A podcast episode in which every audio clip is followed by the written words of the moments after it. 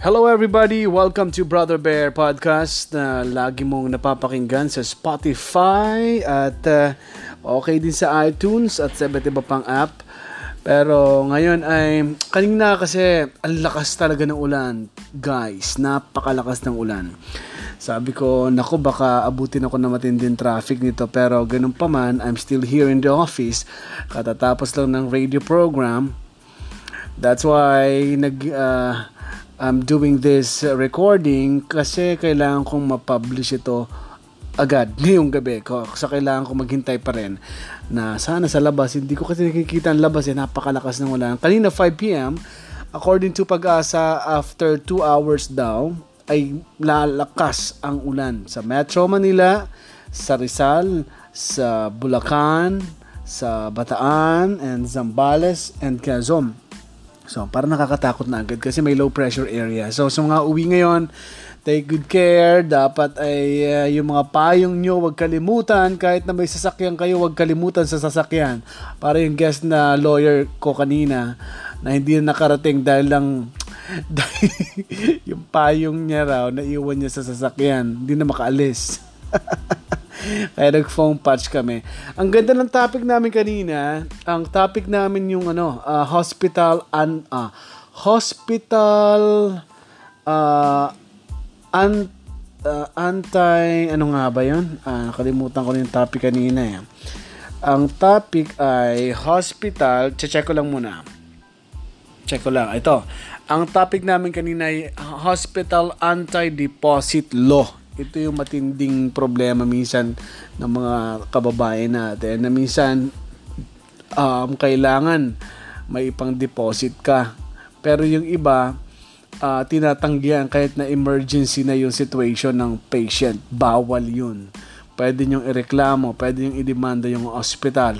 At yung isa nangyari dito sa Cavite na may na-aksidente sa harapan mismo ng, ng hospital, hindi nila pinansin. Pwede idemanda rin yun may pananagutan sila sa batas. Marami kami na pag-usapan. Pwede niyo mapakinggan yung, lalo na kung ikaw ay uh, may, ay ganung problema rin. Baka gusto mong i-demanda yung ospital na pabaya, no?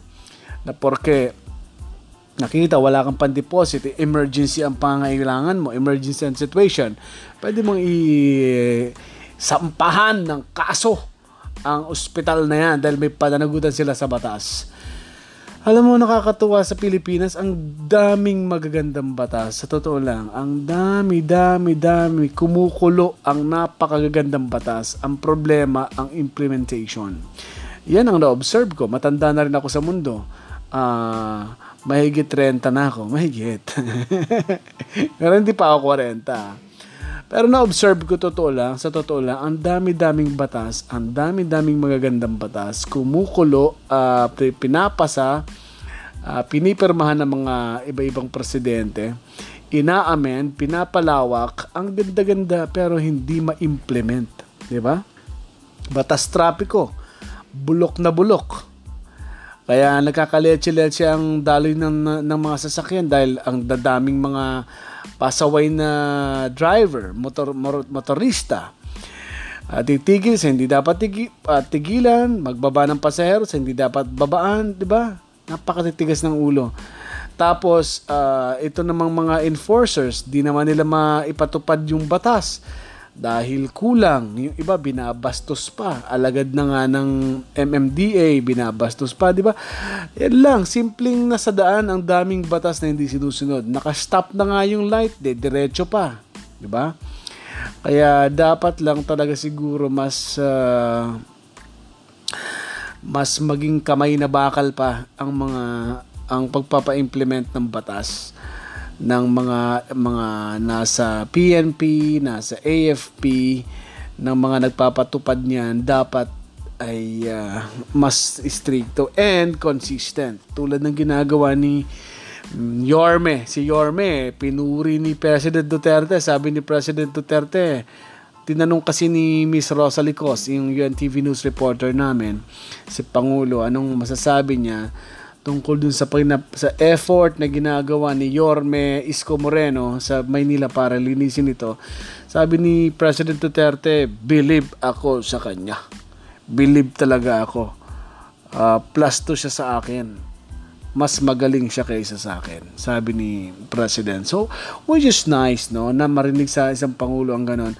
At si Yorme, ako, bilib na ako sa kanya eh. Last, lalo akong bibilib, man. Yorme, man. Yorme, ha? Naku, nakikinig ka, Yorme. Mas bibilib ako sa iyo pag consistent mong gagawin niya.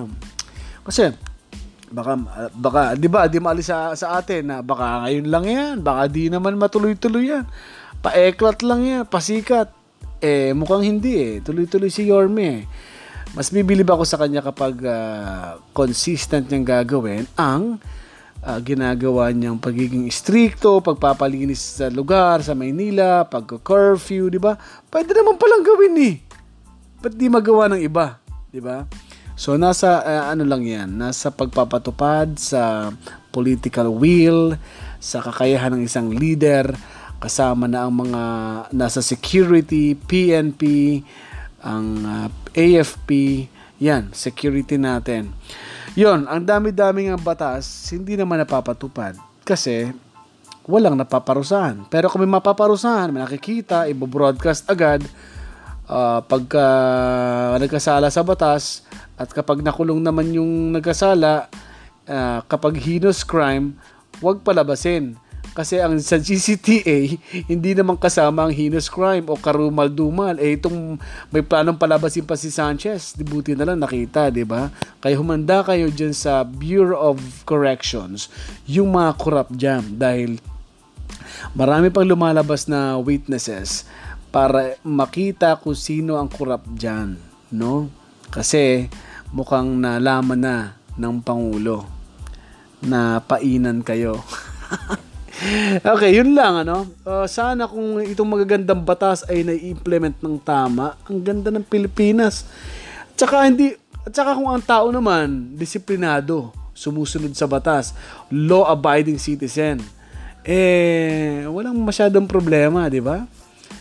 Hindi magkakaleche-leche. Hindi na maistorbo ang mga judge. Uh, kapag uh, ano tayo, sumusunod tayo sa batas. Kaya lang ang problema, baka naman kumonti ang kliyente ng mga lawyers. kumonti ang kliyente ng mga lawyer.